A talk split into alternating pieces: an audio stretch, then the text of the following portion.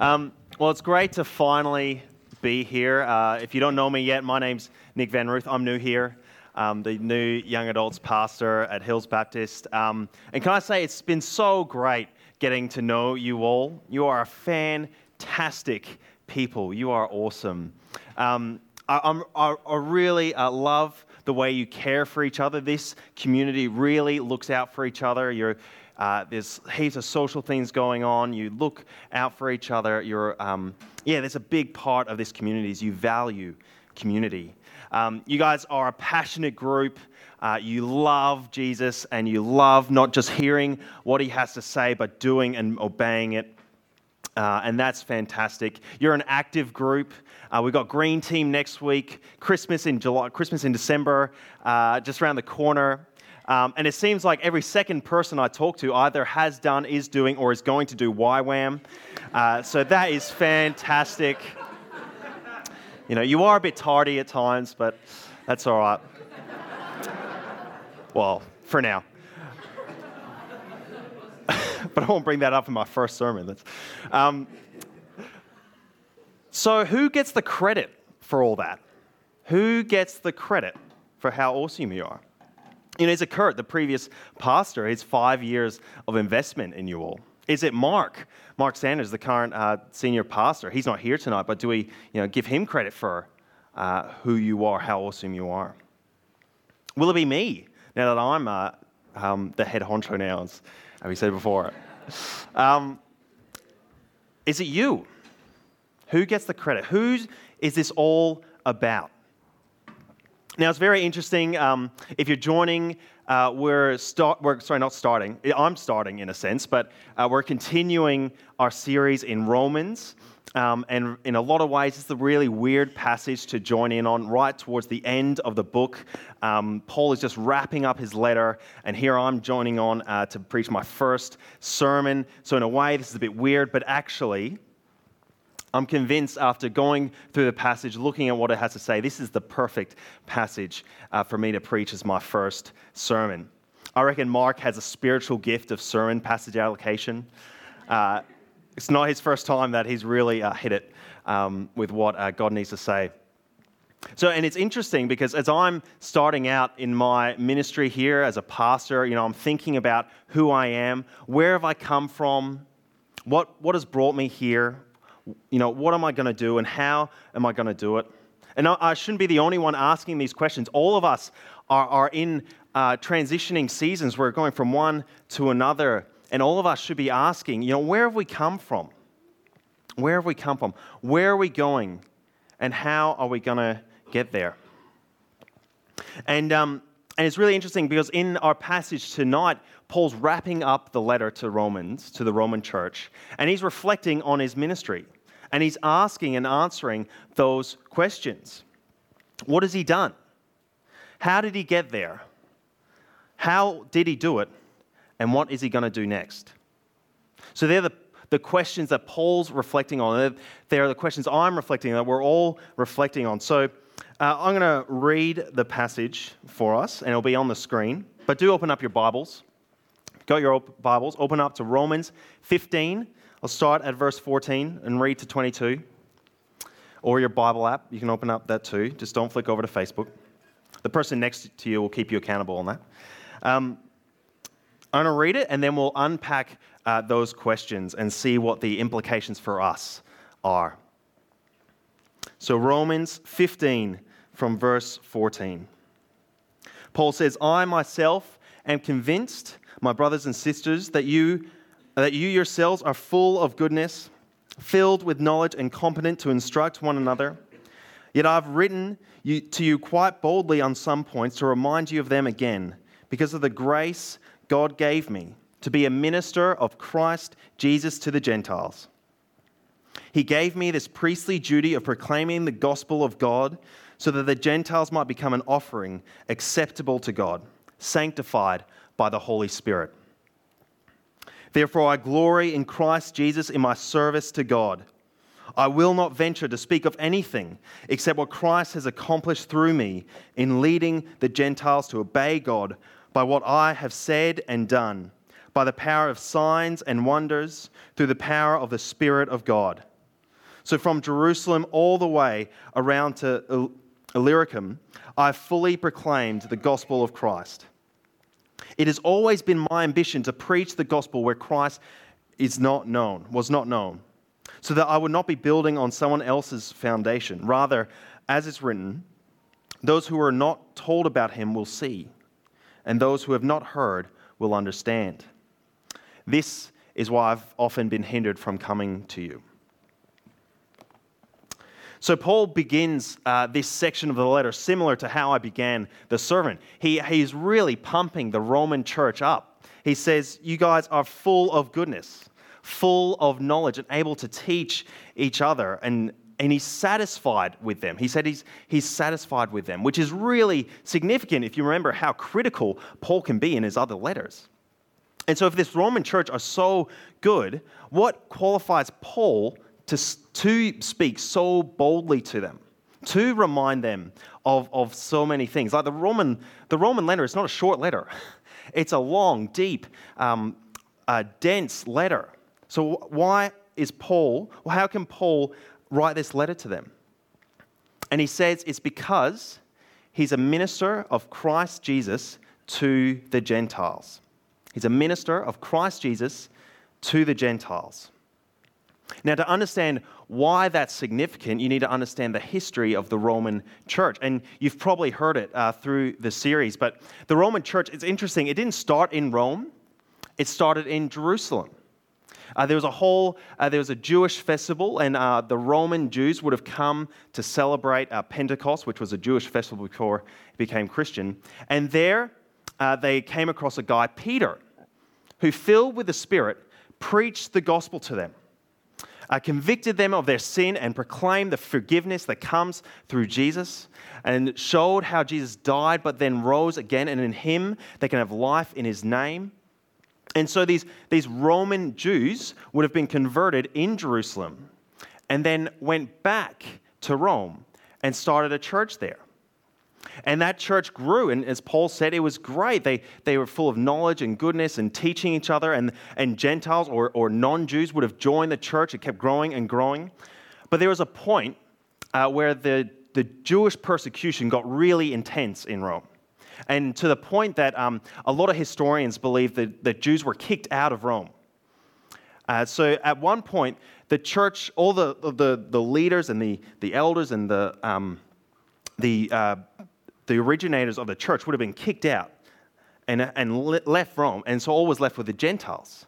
But the church, under, you know, by the grace of God, they, it kept growing and it, they kept doing great. And about five years later, the Jews would have returned. And at that point, uh, there would have been an impasse because there's the, the Gentiles who have uh, grown this church for the last five years. It's thro- flourishing.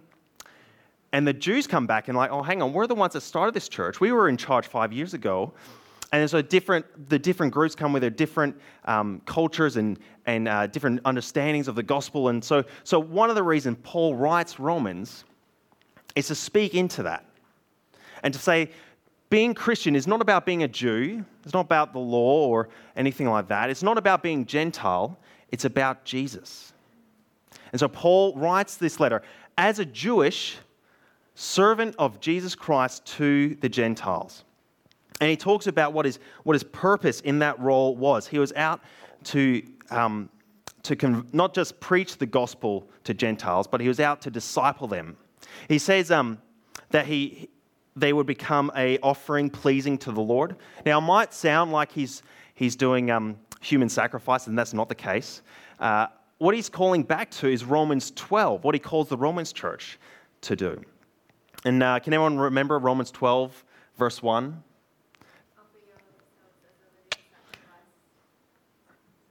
Yeah, yeah. Therefore, uh, view, brothers and sisters, I urge you, in view of God's mercy, to offer your lives as a living sacrifice, holy and pleasing to the Lord. This is your act of spiritual worship. Absolutely. So, what Paul was on about, he wasn't just about preaching the gospel and getting conversions and getting numbers up. He was up after deep discipleship, whole life change. That the, the lives of the Gentiles would not just um, change a little bit. They didn't, wouldn't just you know, understand the right thing or say the right thing. They wouldn't just believe it in their heart, but their whole life would reflect the message that they received, the news that they were saved by Jesus. Their whole life would be transformed. But is it Paul doing the work? Is it Paul doing the work? No, that's what he's on about. That's what his goal is. But it says they are sanctified by the Holy Spirit. They are sanctified by the Holy Spirit. They, they, they became more and more like Jesus. They were transformed by the Holy Spirit. It's Jesus and His Spirit that He sent to be with us. That is the one who transla- transforms lives. You know, I'm, I'm the new pastor here, and um, I've got to tell you, I'm not going to be the one to bring change in your life. And even, even uh, you're not going to be the one to bring change in your life. The only one who's able to transform us is Jesus by his Holy Spirit. Even, um, you know, even we can, we can think being part of a great culture can change us. We can think that listening to the right sermons or to, you know, doing the right disciplines might change us, but it really ultimately comes down to the Holy Spirit working in our lives. He is the agent of change, not me, not you, not your Bible study leader, not family member or whoever. whoever. Jesus is the change agent. So that's what Paul was doing. He was a minister of Jesus Christ to the Gentiles. He was preaching Jesus to the Gentiles. How did he get there? How did he get there?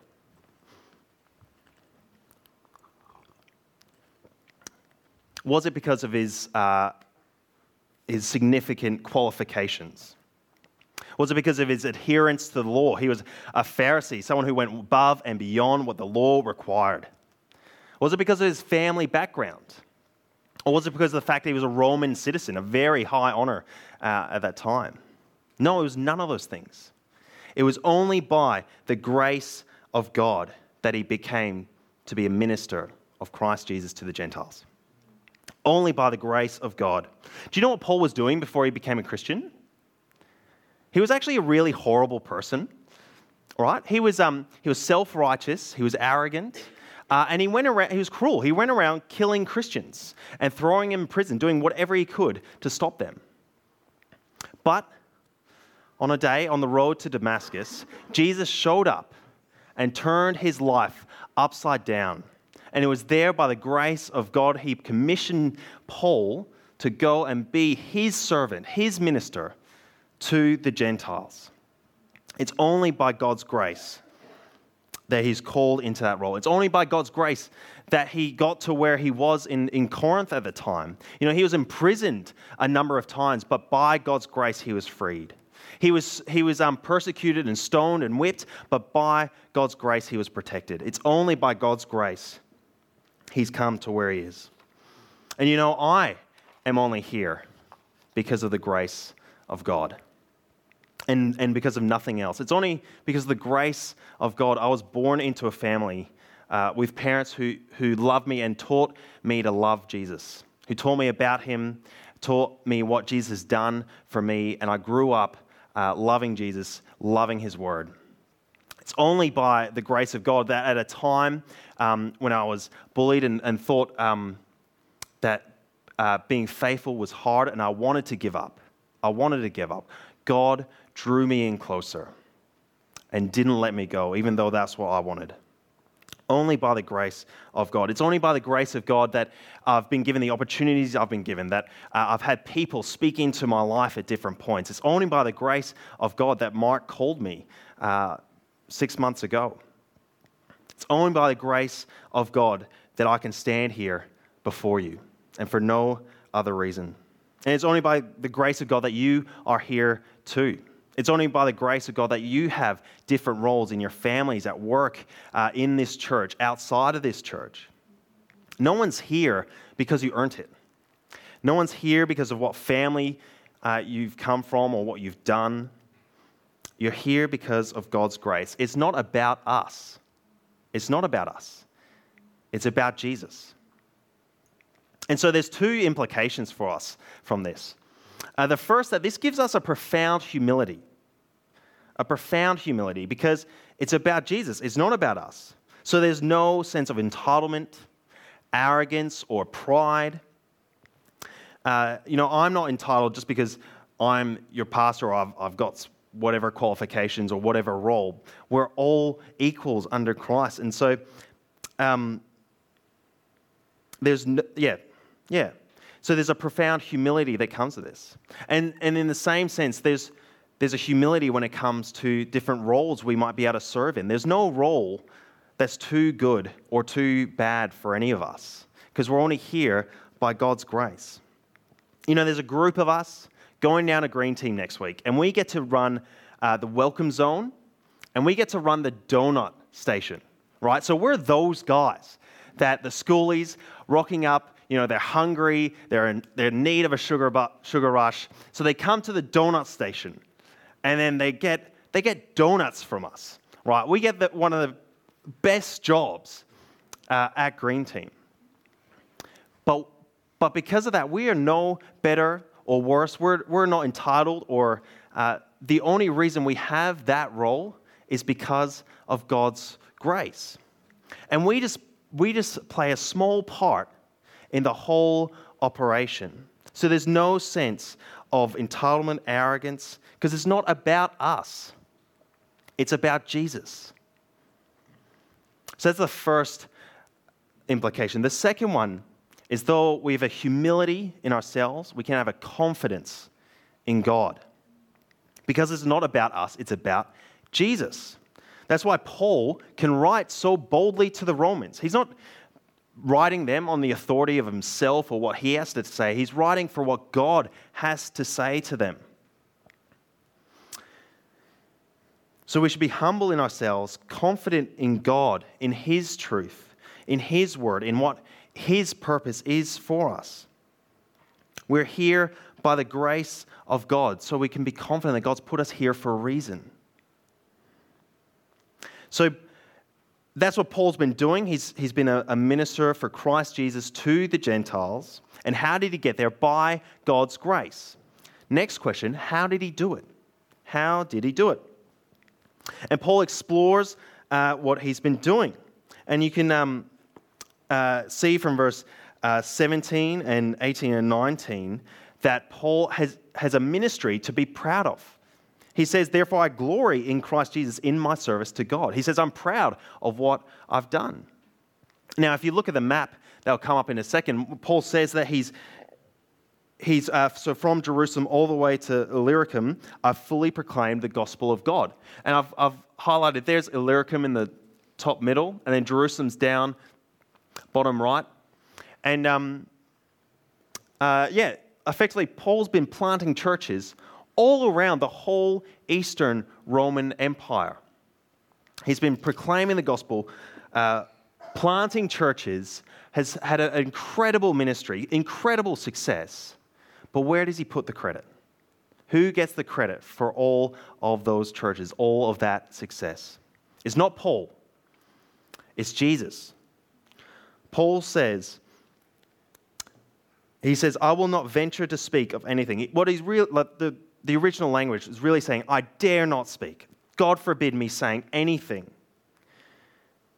except what Christ has accomplished through me in leading the Gentiles to obedience. So, who, how did Paul do it? He did it in Christ's power. Through, through his words and deeds, through the power of Christ working in him with what he says and what he does, and also the power of Christ working in him to, to be able to perform miracles and signs that actually bring healing into people's lives and actually point people to Jesus. And it's through the power of the Holy Spirit that brought real change in people's lives, transformed the lives of the Gentiles and those that Paul ministered to. It's Christ's power that worked through Paul. But does that mean that Paul didn't actually do any work? If it was Jesus the one that, that was doing all the work, does Paul go, All right, Jesus, you take the wheel and you go, and I'll just follow in your wake? No, Paul played a part. You know, elsewhere, Paul says um, in, in, a, in a later letter, I'm already being poured out like a drink offering. and the time for my departure is near. He says he's fought the good fight, he's finished the race, he's kept the faith. Paul worked hard, he played his part. It was God making the real change in people's lives, but Paul had his part to play. And it's the same with us. Christ's power works through us, but that doesn't mean we don't work. You know, when I'm building something and I need a hammer in a nail, I don't leave the hammer in the toolbox. I need to get it out and use it. And the, the hammer doesn't say to me, Nick, you know, you're, you're such a great carpenter. I'm not really, but uh, you're such a great carpenter. You can do it. You don't need me. No, we are God's instruments in his hands, in the instruments in the hands of our Creator, used for his purposes. So, ministry success is not about Paul, it's not about me, it's not about you, it's about Jesus. It's about Jesus, not about us. It's about Jesus. And so, there's another two implications we can draw from this. The first is that what will make or break my ministry here is not my ability to preach, it's not my ability to lead uh, teams or to, to listen to people or to help people.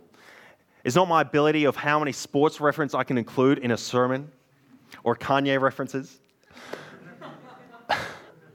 What will make or break my ministry is how I depend on God will make or break my ministry here is how I depend on God for Him in everything. How will I be drawing from Jesus, from His Word, from uh, His power uh, in, to work in my own life as well and change me? And how I rely on the Word and on Jesus in the, uh, to change and transform all of us here. It's not about me, it's about Jesus. And it's the same for all of us in whatever situation we find ourselves at work, in our families, in our neighborhoods, in school, uh, in conflicts, in struggles, or if we're trying to share Jesus with someone, what will make the difference is not our effort, but our dependence on God. The other implication from this is that God can use us even in our failing. Because it's not about us, it's about Jesus. You know, can I tell you right now, I'm not necessarily ready to be a pastor. You know, there's stuff that I'm still working through, there's ways I'm still growing. You know, I'm going to mess some things up. I'm going to fail probably a lot of times. But I trust God, and I hope you trust that God can still use that, will still use that. I remember there was a time that a parent um, asked me to speak to their son uh, about something, and I, I, said, sure. So I went and found this guy out and um, uh, started talking to him. I don't know what was going on that day for me, but I was a bit grumpy and, and very tired, and the, the conversation was just so awkward. I was asking questions, but he wasn't giving me any back, anything back. So I, I, I just started talking about, I, I can't even remember, it was just, I went away from that conversation thinking, oh my goodness, I really botched that up. That was incredibly awkward what a failure. And then about a week later, the parent came and found me, and she, she said, Nick, thanks so much for speaking to my son. And I thought, hang on, are we talking about the same interaction? Are we talking about the same person? Because that was, that was not a good conversation. it's a train wreck. But God still used that. God still used me in my failing. God works through us with what we say, with what we do. And at times, through miracles and, and healings that, that point people to Jesus, and through the work of His Spirit, transforming lives. Now, it's, it's all good and easy to say we need to rely on the power of Jesus and not our own. But you might think, yeah, that's great, but how do we do that? How do we do that? And that's a, that's a question I'm still working on. I'm still learning how to rely on Jesus and not myself. But here's uh, three things I think uh, can help us. The first is to seek Jesus as the first thing we do. So, you know, and I'm talking about, you know, opening up the Bible first thing in the morning.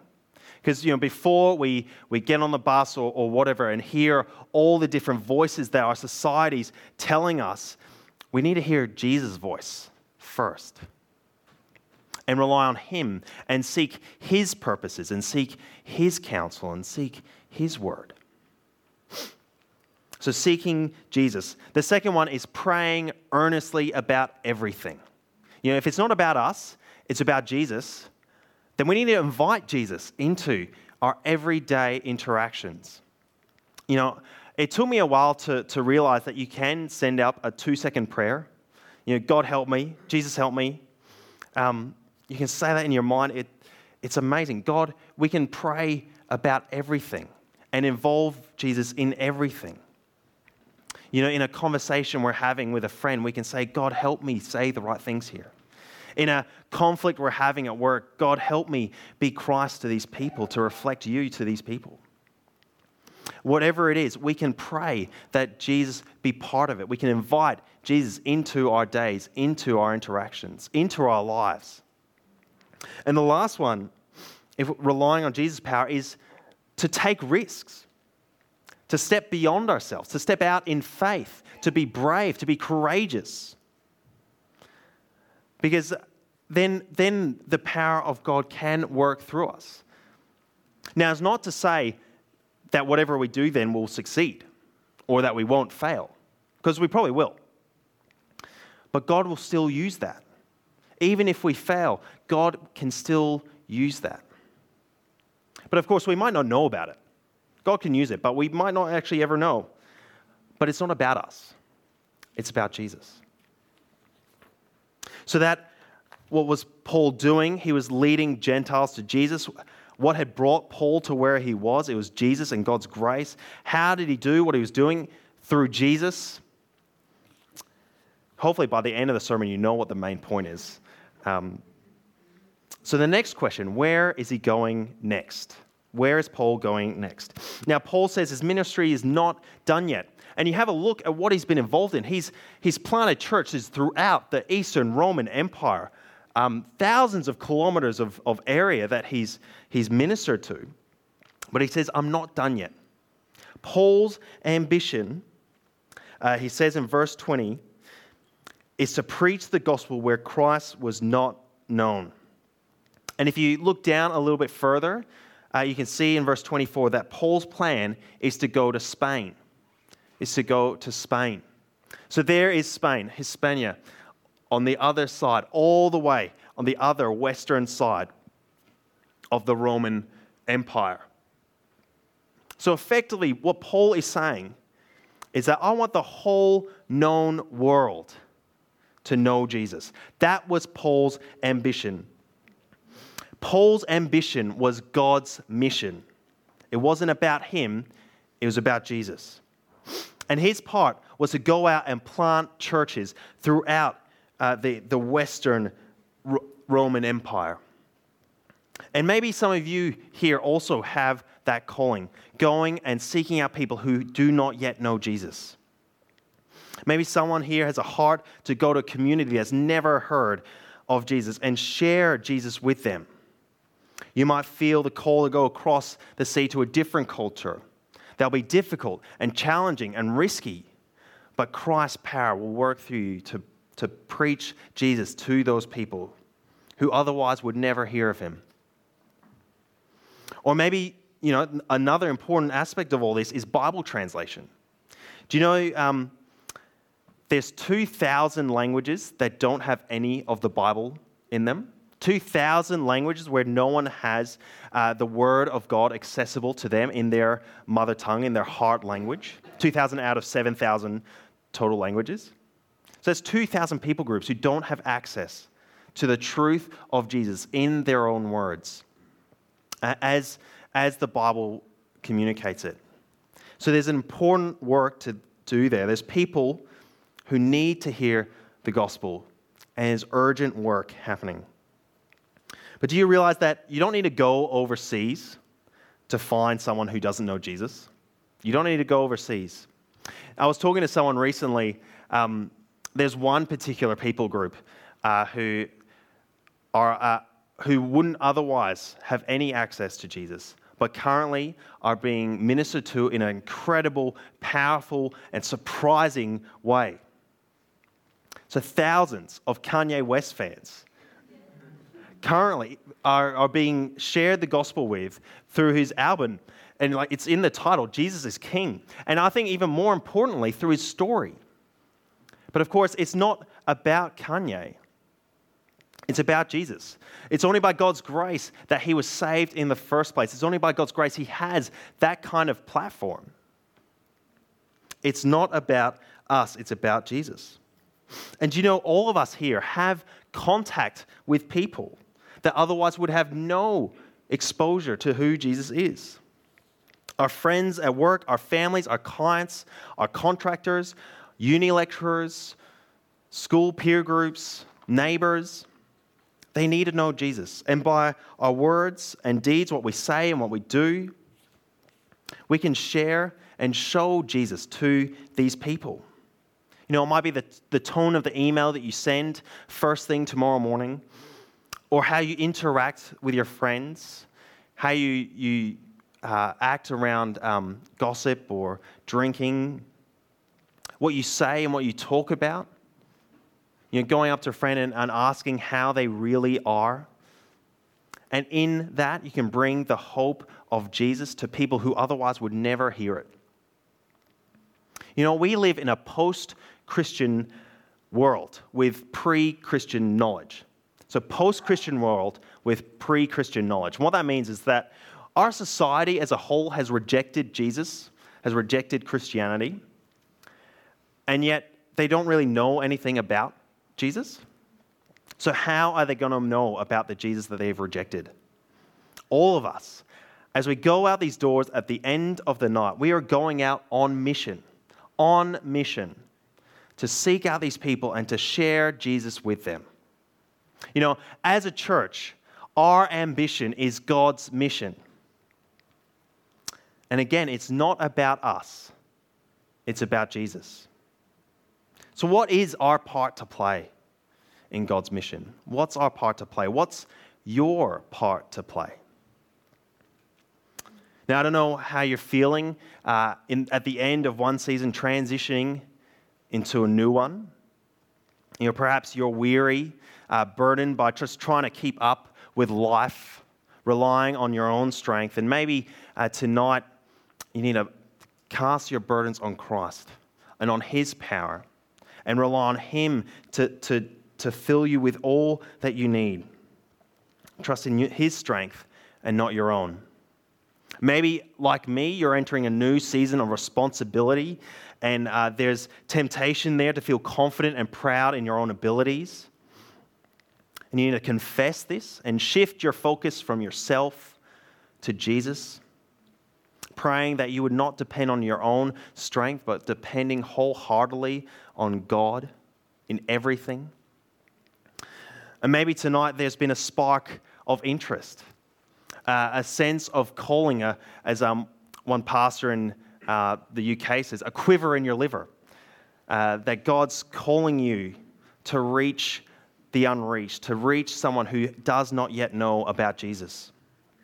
You know, maybe it's, uh, God calling you across the sea to get connected with, with something like Miracle Connect and the great work they're doing. There's a group that's reaching a people group that would otherwise have no exposure to Jesus through the radio, through TV, through media. Is God calling you to just cross the street to your neighbor who does not yet know Jesus? Is he calling you to cross the room? You know, it's not about us, it's about Jesus. And so, the greatest implication, I've already mentioned it, but the greatest implication of all this is that we need to be a church that is reliant on God in everything, that is on our knees, praying that Jesus would show up, that He be the one working through us, working through, through me, through all of us involved that He be transforming us by His Spirit. And that He wouldn't just work in here, but He would send us out to work in whatever place we go. You know, this is what it's all about. It's not about us. It's not about us. It's about Jesus. So, um, I'll invite the band up. We'll finish up. I'm going to pray, uh, but I'll also say there's the prayer team coming up um, as well. We'll be at the front. And if there's anything that you wanted prayer for, or maybe something along those lines or those last three points, or anything you wanted prayer, can I encourage you to do that? Because it's not about us, it's about Jesus. So let's invite Jesus into our lives, into our situations, to, to demonstrate His power and His majesty in our lives. Let's, I'm going to pray and then, um, then we'll sing. God, thank you so much that it's not about us. Thank you for uh, Paul and his great ministry and the legacy that he's left. But of course, not, it wasn't him doing the transformation, it was you working through him. And God, we pray uh, that because it's not about us, it's about Jesus, that we would focus our lives on Jesus and what He's done in our lives. We thank you that it's only by His grace we're saved. It's only by His grace that we are where we are. And it's only by His grace will we go where, we, where you send us. And God, I, I pray uh, that you would be with each and every one of us this week. God, last week was my commissioning. Tonight, I want to commission these guys to go out in your name, to preach Christ in every situation they have in their workplaces, at their schools, in their neighborhoods, in their families. God, you, your mission is that the whole world would know you. And we pray that you would use us on your mission. Our ambition is God's mission. And so, God, we pray that we bring you glory that you would, you would be known across the world, across the sea, but also across the street. And God, there might be people that we can think of now that don't yet know you, that we are the only Christian influence in their life. And God, we pray for those people that you, by your Holy Spirit, would transform them, that you would reveal yourself to them, that you would reveal the hope that we have in Jesus, that only by Him that we are saved, that we are made whole, that we uh, we can be in relationship with you. And God, in all this, we pray that we would bring you glory, that all glory be to Christ and not ourselves. Uh, because it's not about us, it's about Jesus. And so we pray this in his name. Amen. You've been listening to a sermon from Hills Baptist Church. To find out more or to hear other great content, find us at hillsbaptist.com or on your podcast app.